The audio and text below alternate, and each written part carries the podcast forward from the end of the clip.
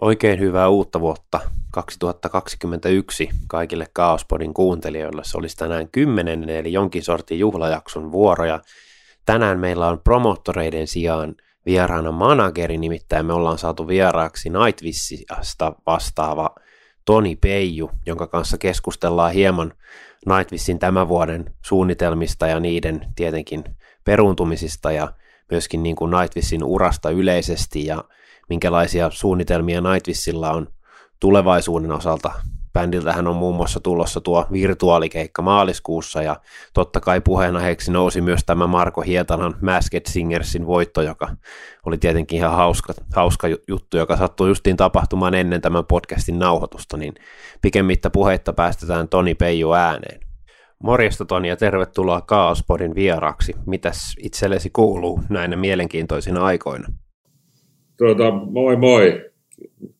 Tekisi mieli sanoa, että kiitos hyvää, mutta on tämä ollut sen verran erikoinen vuosi, että sanotaan, että hengissä ollaan ja positiivisimmat on näky, näkymät nyt eteenpäin, että, että, että katsotaan miten käy. No, tämä on onneksi jo ehkä hieman parempaa aikaa, koska ainakin näyttäisi siltä, että on pikkuhiljaa tulossa niin sanotusti valoa tuohon tunnelin päähän. Kyllä.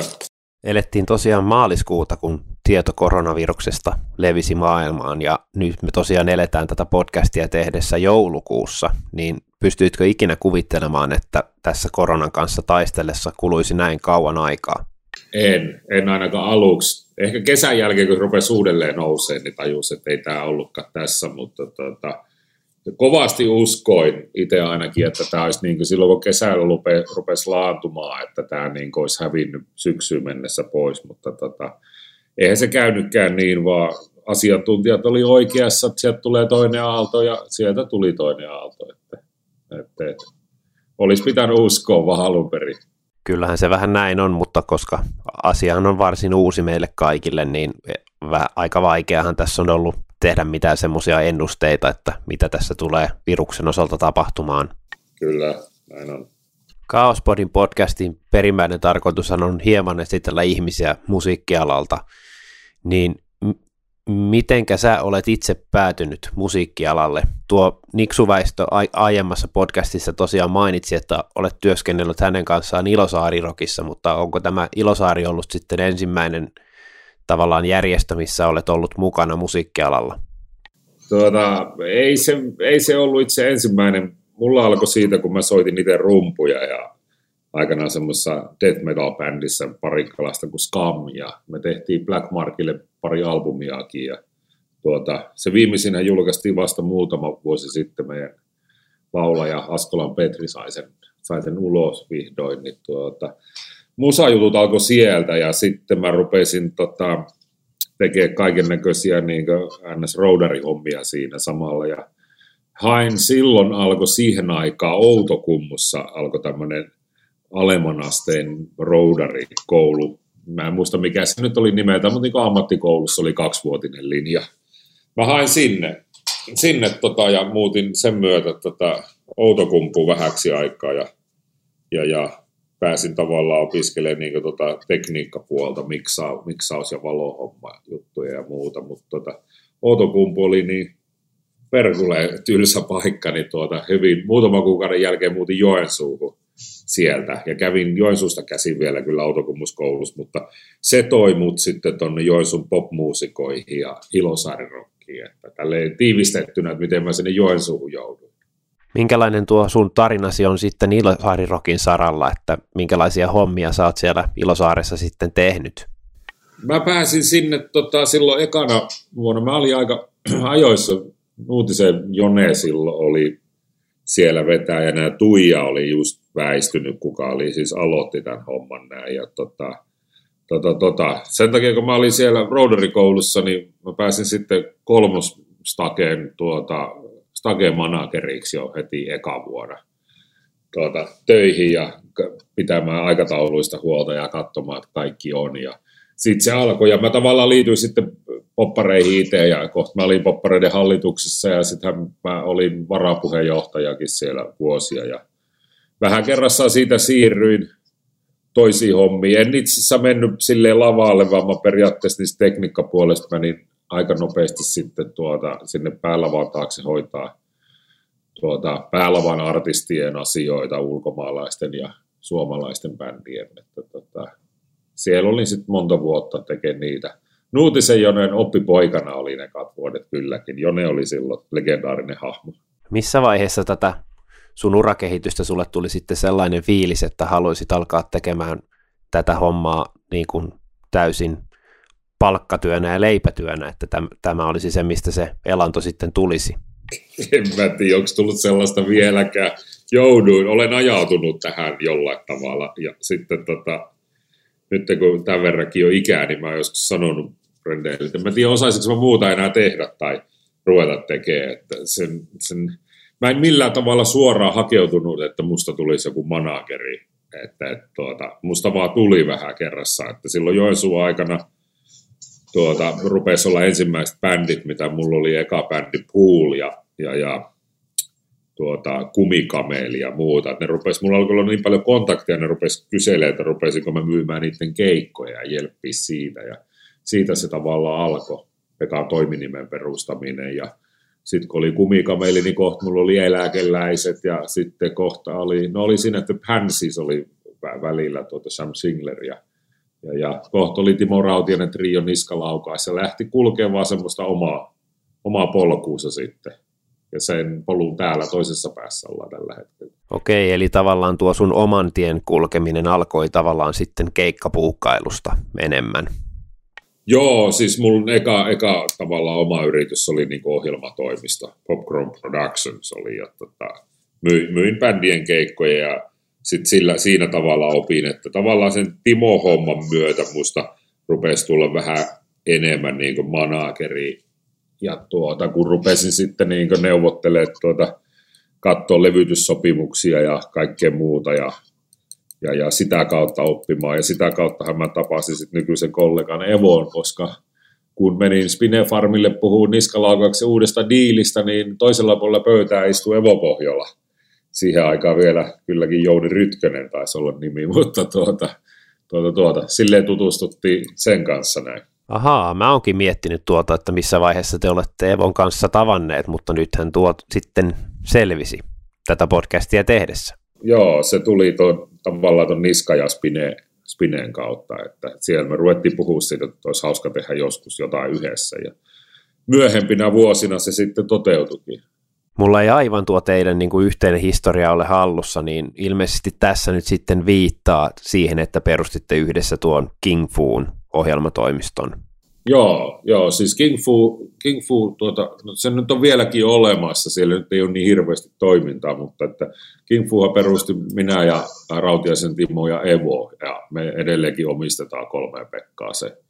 Et, et, siinä oli, se lähti siltä pohjalta, että saatiin sitä ehkä Timon uraa edistäneen ja niskalaukauksen, ja sitten King Fuha julkaisi muutaman tuota niskalaukauksen levyynkin sen jälkeen, kun Spinefarmin diili loppui, niin mehän sainattiin se itsellemme sinne näin. Ja, ja, ja sitä kautta sitten mun ja Evon ja Timon niin tiet kohtasivat enemmänkin ja ovat niin yhtä vieläkin tänä päivänä. No missä vaiheessa tuo teidän homma sitten meni enemmän tuonne niin kuin manageroinnin puolelle, että, että tuliko niin kuin Timo Rautiaisen kautta sitten lisää niin kuin kontakteja, että hei me halutaan teidät hoitamaan meidän managerihommia vai mitenkä tämä homma sitten kaiken kaikkiaan syntyi?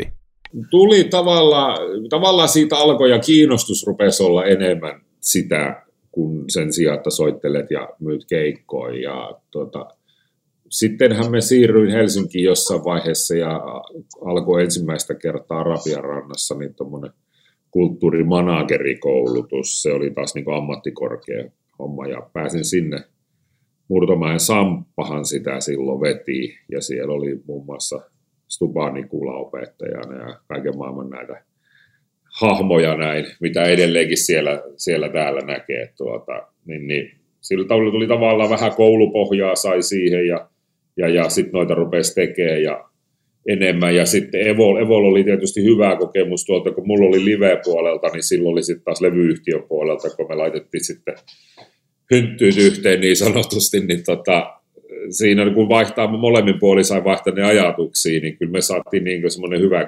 kombinaatio ja tiedettiin kyllä, että mikä on hyvä diili ja mikä on huono diili sit niin kummaltakin puolelta, että live-puolelta ja tuolta levyyhtiöpuolelta, kun toinen oli ollut toisella puolella ja toinen toisella puolella. Ja, ja, ja sieltä kautta sitten se tuli yhdessä vaiheessa se Nightwiskin meille ja, ja, ja muita bändejä.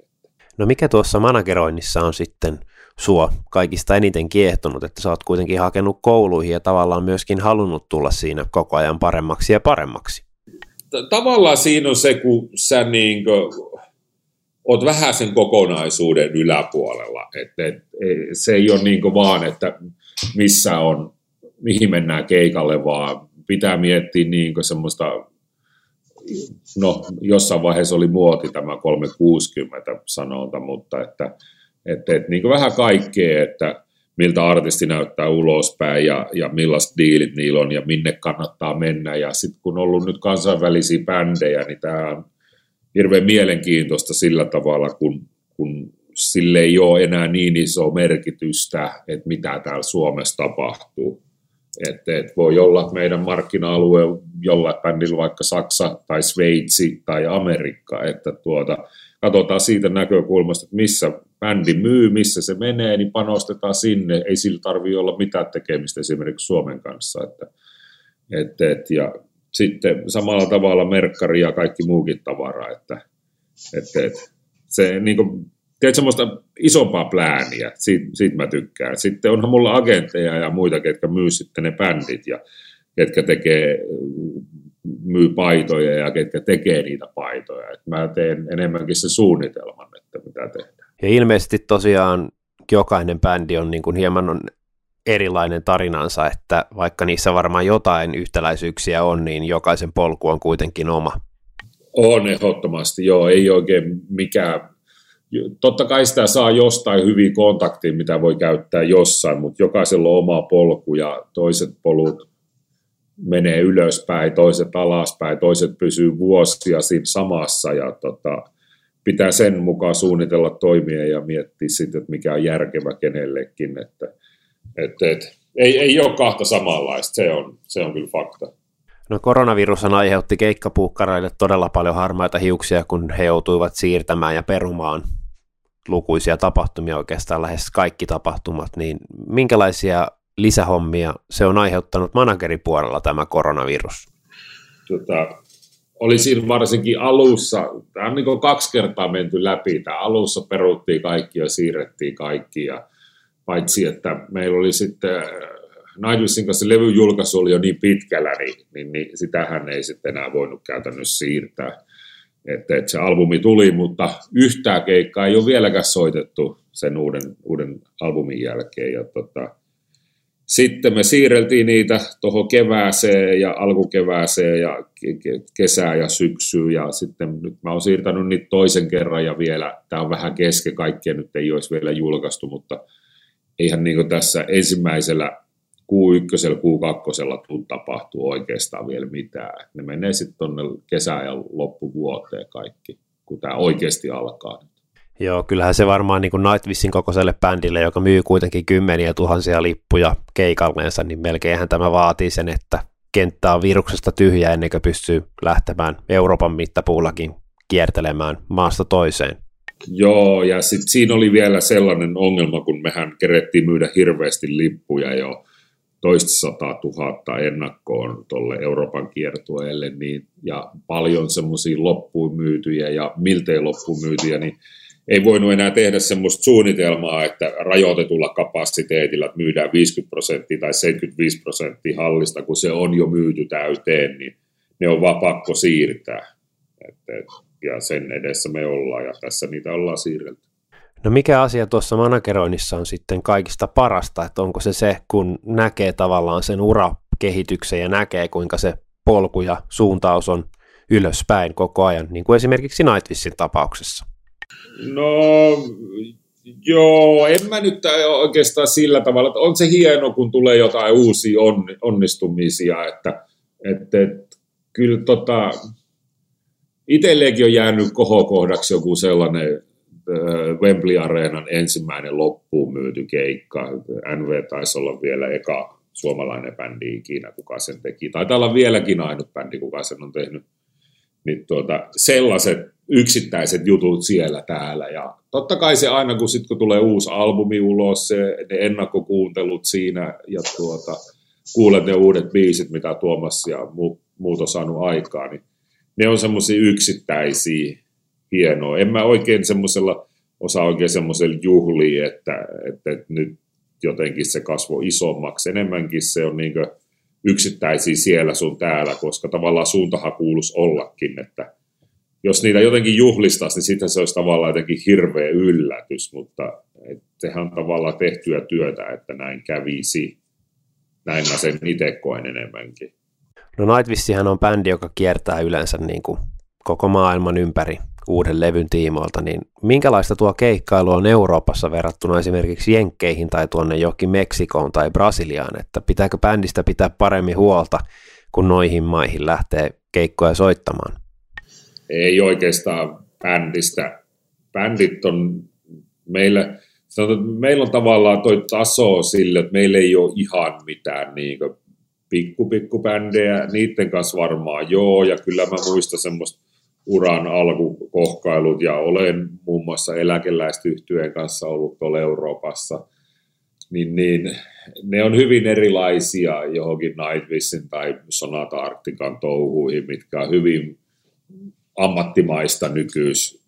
Että et, tuota, mentiin me mihin tahansa, niin se on uusi maa ja aika tavalla rutiinit menee, mutta siellä sitten järjestäjäpuolella kyllä on ihan valtavat erot, että, että, että sakemanni on sakemanni ja kun se jotain sanoo ja lupaa, niin se kyllä asiansa hoitaa ja sitten en nyt mitenkään hirveästi erityisesti jotain maata dummaata, mutta sanotaan, että kolumbialainen on kolumbialainen, mitä se lupaa, niin se ei ikinä pidä paikkaansa.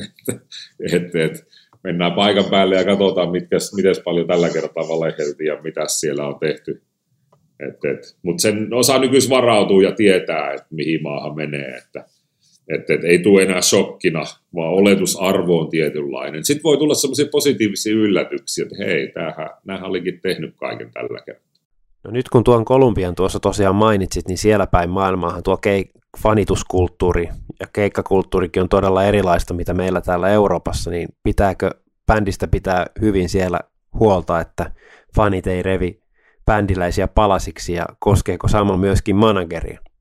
No, no Etelä-Amerikassa on kyllä enemmän. Kyllä mä niin muistan no aina Meksikoon menoon, niin jostain kumman syystä, ihan sama tultiin me Euroopasta tai tultiin me jostain toisesta jo latinalaisen Amerikan maasta, niin kyllä siellä niin Nightwishin ja Sonata Artikan tapauksessa, niin siellä on kymmeniä ihmisiä jo kansainvälisellä lentokentällä venaamassa, vaikka miten yrität pitää piilossa, millä koneella tullaan, mutta ne jotenkin jo saavista, että ne varmaan tulee tuossa edellisenä päivänä, osa on niistä koko päivän, että kyllä siellä joskus Nightwishin aikakin niin ollut toista sataa ihmistä niin pelkästään lentokentällä ja hotelli ihan sama miten pidät piilossa, niin jostain ne löytää, ne, ne, ne niillä on omat ryhmässä, ne puhuu keskenään, kyllä ne sinne oikealle hotellillekin löytää, jos ei heti, niin seuraavien tuntien aikaa, että et, et, on se henkilökohtaisesti mulle ei ole sille häiritsevää eikä mitenkään huono, mutta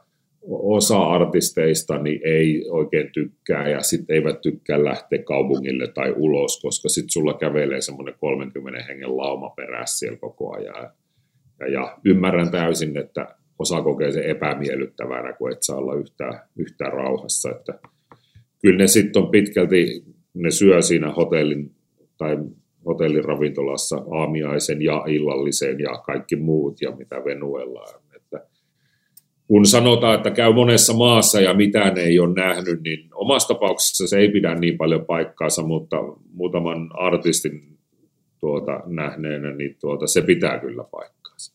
No niin, hypätäänpä hieman Nightwishin kiertualta vielä takaisinpäin tuohon sun omaan urapolkuun, niin tota, tuon King Foon jälkeen te perustitte Evon kanssa yrityksen nimeltä Till Dawn They Count, niin minkä vuoksi King Fu jäi taakse ja minkä vuoksi tämä uusi yritys sitten perustettiin? No tota, siinä King Fuussa oli oman, omanlaisensa ongelmat ja siinä vaiheessa, kun se, se lähti itse kasvamaan, niin, niin, niin tota, olin ehkä itsekin silleen nuoria, en, en ollut niin paljon ollut tehnyt tätä niin yrityspuolta ja muuta juttuja. Tuntui luonnolliselta, että otetaan lisää työntekijöitä ja sen muuta lisää bändejä. Ja sitten Markkasen Jounihan oli myös yhdessä vaiheessa mukana pienenä omistajana, Jounilla taisi olla 10 prosenttia ja tuota, Kari oli meillä ja, ja, ja Minni ollut meillä ja meillä oli jossain vaiheessa, niin sanoisin, niin varmaan 70 prosenttia kaikista näistä jollain tavalla merkittävistä metallibändeistä ja, ja, ja sitten kun tämä on tavallaan pilkottu sen jälkeen, niin edelleenkin noi tekee merkittävää uraa omilla tahoillaan, että Jouni jatko Amorfiksen ja Podo meidän kanssa, ne oli meidän bändei. Kari on jatkanut tuota, Minnihän aloitti meillä aikanaan teki Erkan kanssa raskasta joulua ja sitten mä tein sitä, Kari tuli ja Kari, kun hajottiin, Karihan tekee sitä edelleenkin.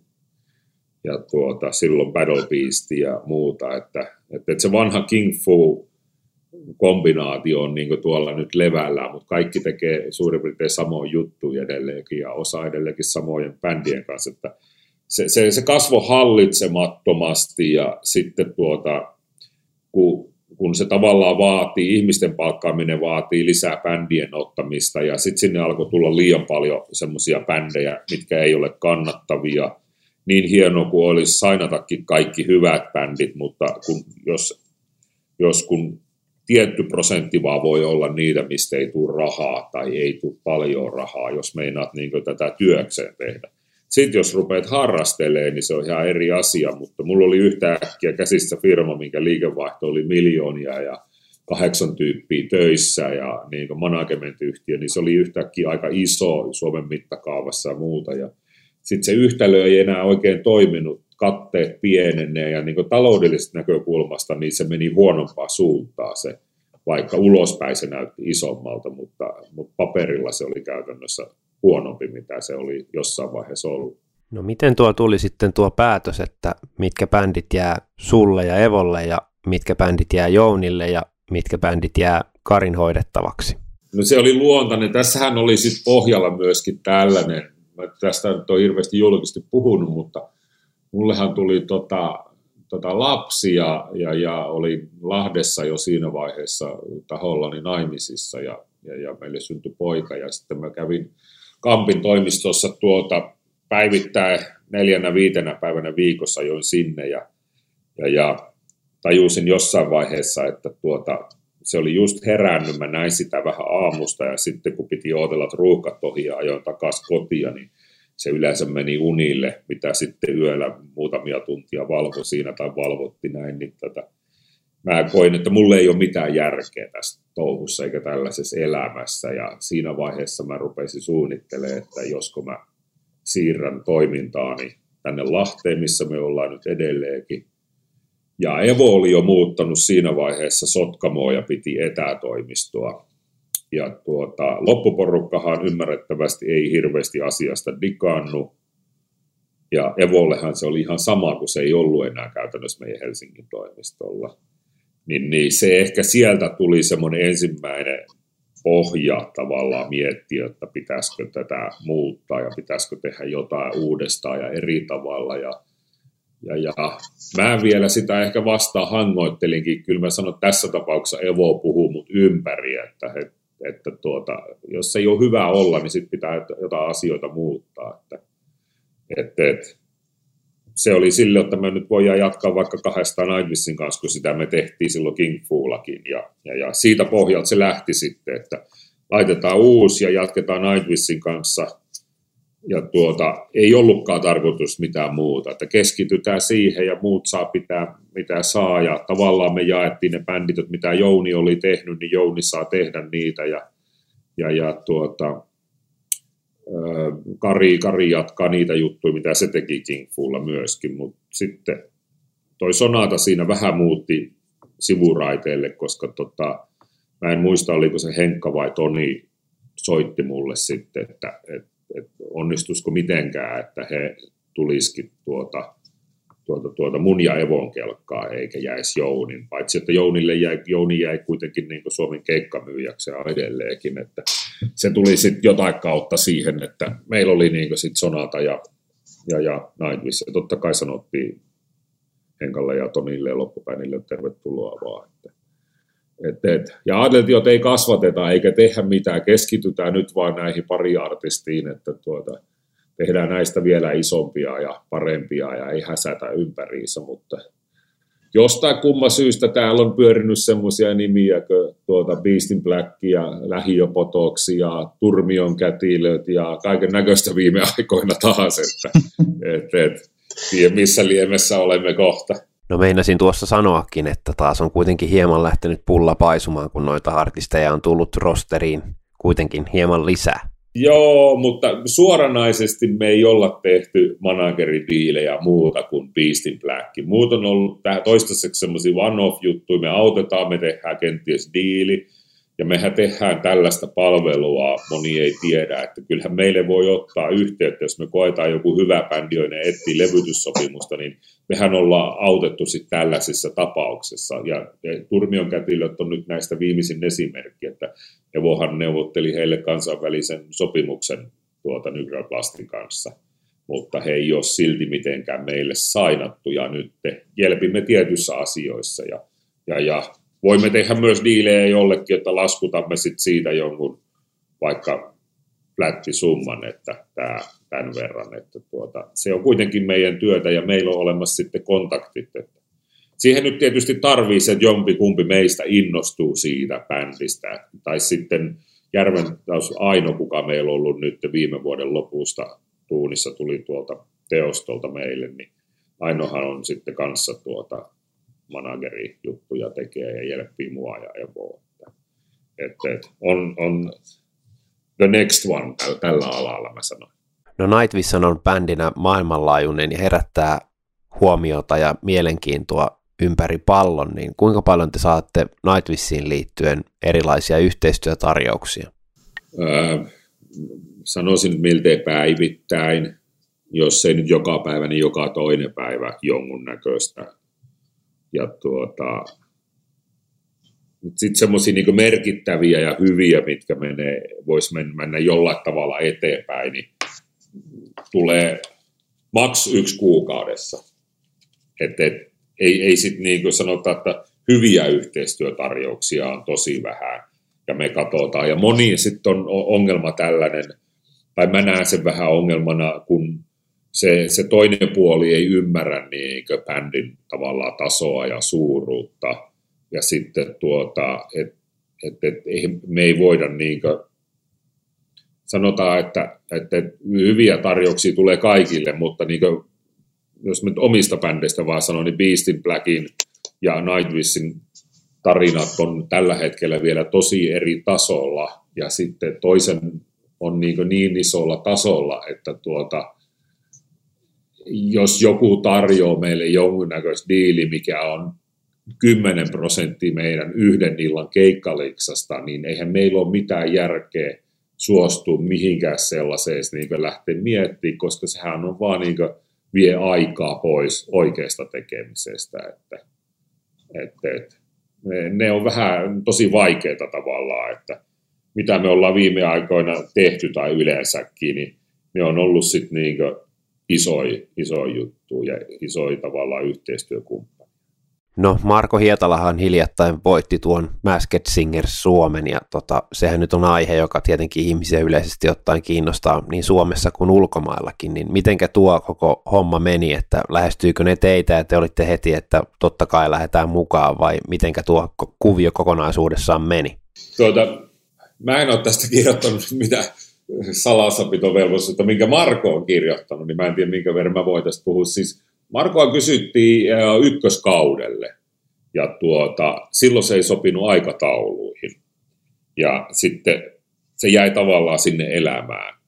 Ja tuota, mä olin kyllä nyt sitten tietoinen tästä kakkoskaudesta ja siitä, että Marko meni edes, kollegani Evo ei tiennyt, koska tämä oli niin, että pidetään salassa – ja tuota, eikä tiennyt edes koko loppuorkesteri. niin tuota, tämä oli monelle yllätys. Mä olin yksi niitä harvoja, kuka tiesi, että se on mukana, mutta munkin oli, rajoitettiin siihen, että mä en tiennyt, mikä on Markon hahmo, enkä mä tiennyt, miten pitkälle se pääsee siellä. Enkä todellakaan tiennyt, että se voittaa. Marko sanoi itse mulle kuvausten jälkeen, että pääsin tosi pitkälle.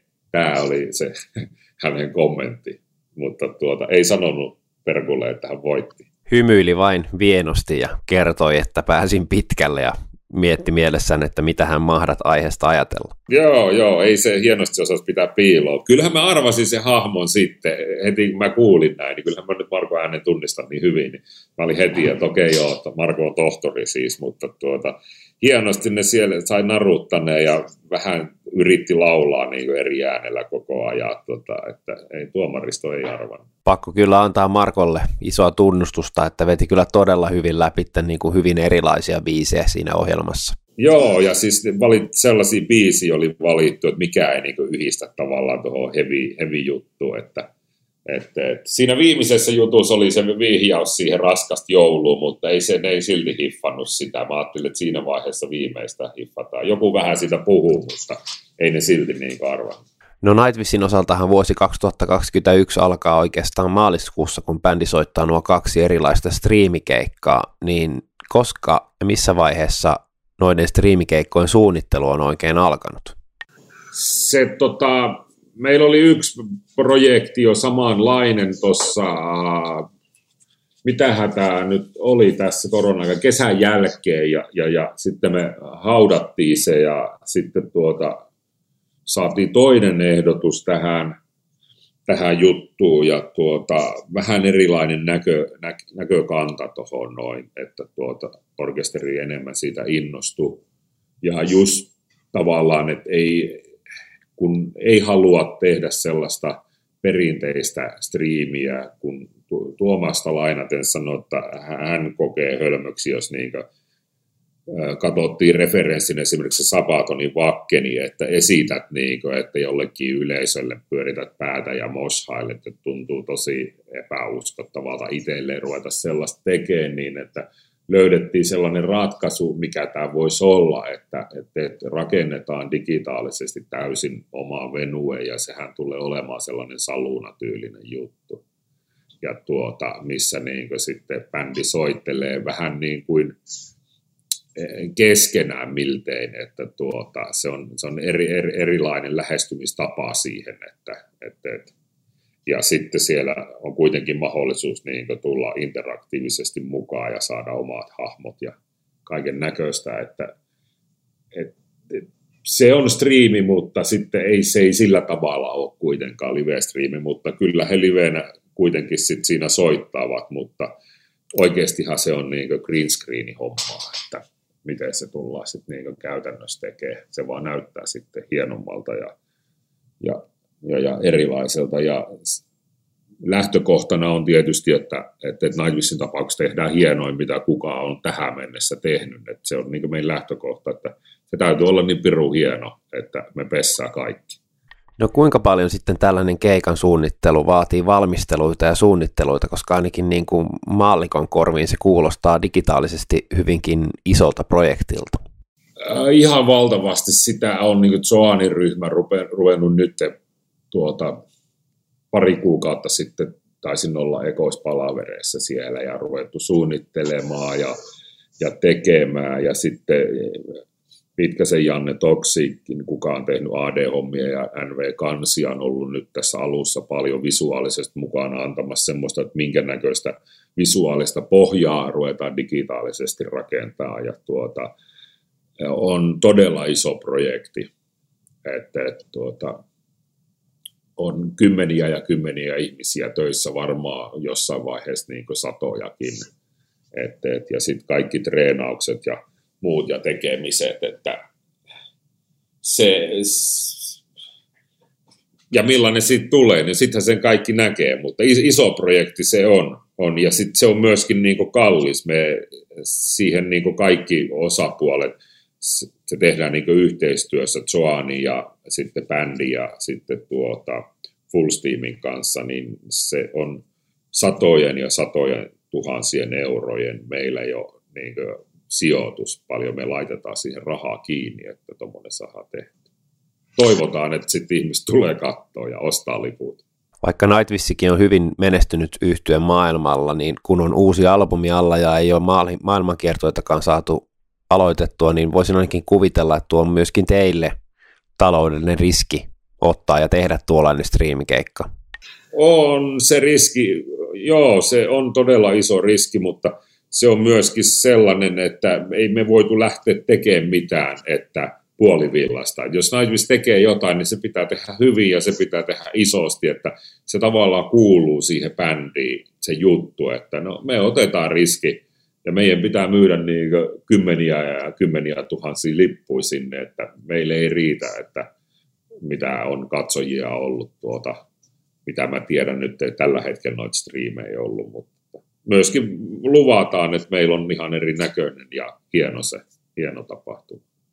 Hieno no, kaksi tapahtumaa itse asiassa. Nuo kaksi keikkaahan ovat hieman erilaisia, niin tuottaako sen paljon duunia sitten tuolla visuaalisella puolella, että ne myöskin saadaan hieman erinäköisiksi ne keikat?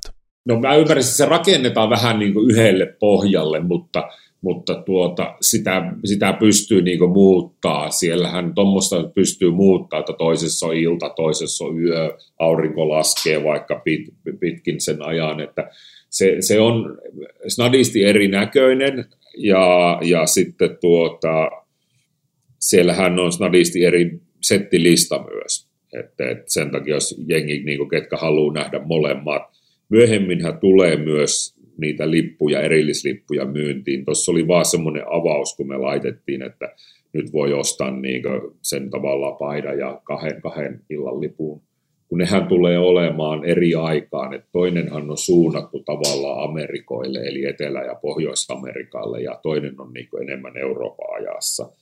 Mutta sen takia, että kun me tiedetään, että on valtavasti faneja, mitkä pyst- haluaa katsoa molemmat, niin me tehdään niistä vähän erilaisia, että se ei ole tavallaan kaksi keikkaa identtistä, vaan ne on vähän erilaisia toisiinsa. Koska tuota, samalla tavalla meilläkin on suunnitelma, että sen pystyy katsoa sitten noin kaksi vuorokautta vielä sen liven jälkeen. Että ei sun ole pakko se, mikä on se hankala aika toisille tuota aamuyöstä meillä, kun on se Pohjois-Amerikan, Etelä-Amerikan keikka, niin sä pystyt katsoa seuraavana aamuna sen, että se on sen 48 tuntia sitten saatavilla. Mutta se toteutus tulee kuitenkin ilmeisesti olemaan niin, että bändi soittaa livenä green screeni taustalla ja sitten siihen peilataan se kokonaisuus, mitä halutaan näyttää tavallaan katsojille. Joo, joo kyllä tämä on se, niin se suunnittelun lähtökohta ja pohja, että, että, että kyllä se on ihan oikeasti soitettua. Ja bändi saa soittaa aika tarkasti, että ollaan justiin oikeassa ajassa noiden taustojen kanssa sitten, kun keikka on käynnissä. Joo, joo, on se kova koitos, ja, mutta hienoa, että meillä on niin Suomesta löyty tämmöinen firma, ja mikä tekee tätä ja mikä tehnyt, ja tuota, tuota, nehän teki se JVG sen vappuhomman, mutta se ei ole nyt sillä tavalla mitenkään verrannollinen, ne sanoo, niin kuin, että se tehtiin kahdessa viikossa kasaan, ja meillä on nyt niin monta kuukautta tätä puunataan ja suunnitellaan, että tuota, visuaalinen, se, mikä se oli se visuaalinen taso, niin ei tuo olla mitään tekemistä sen kanssa, millainen meiltä tulee. No minkälaisia näkemyksiä itselläsi on ensi vuoden osalta, mitä tulee keikkailun, että koetko sä, että ensi vuonna päästään jo ihan täydellä höyryllä soittamaan keikkoja ympäri Euroopan ja ympäri maailman? Päästään varmasti, mutta tuota, milloin se alkaa? Meillä on tällä hetkellä laitettu alku, tota, että tuota, meillä oli siellä sitä Kiinaa ja, ja, ja Eurooppaa on siinä alkukeväälle. Mä en itse usko tällä hetkellä, että ne on vielä mahdollista, mahdollista tehdä, että ne vielä joudun siirtämään tonne.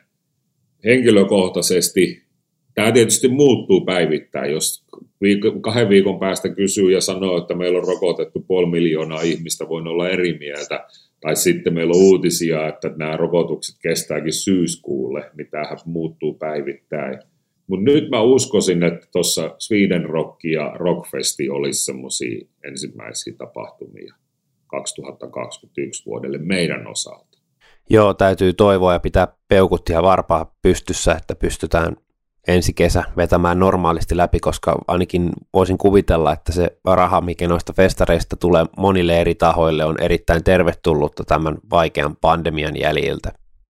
Joo, ja sanoisin, että mielenterveydelle, että kun ei ole saanut olla missään eikä mitään, ja ne on onneksi kuitenkin niin ulkoilmajuttuja, ja ja, ja tämä laski nyt muutenkin viime kesäksi, sanotaan, että meillä on vaikka puolet kansasta siihen mennessä rokotettu, niin luulisin, että ollaan kesäkuussa jo aika toisen näköisessä tilanteessa kuin tällä hetkellä.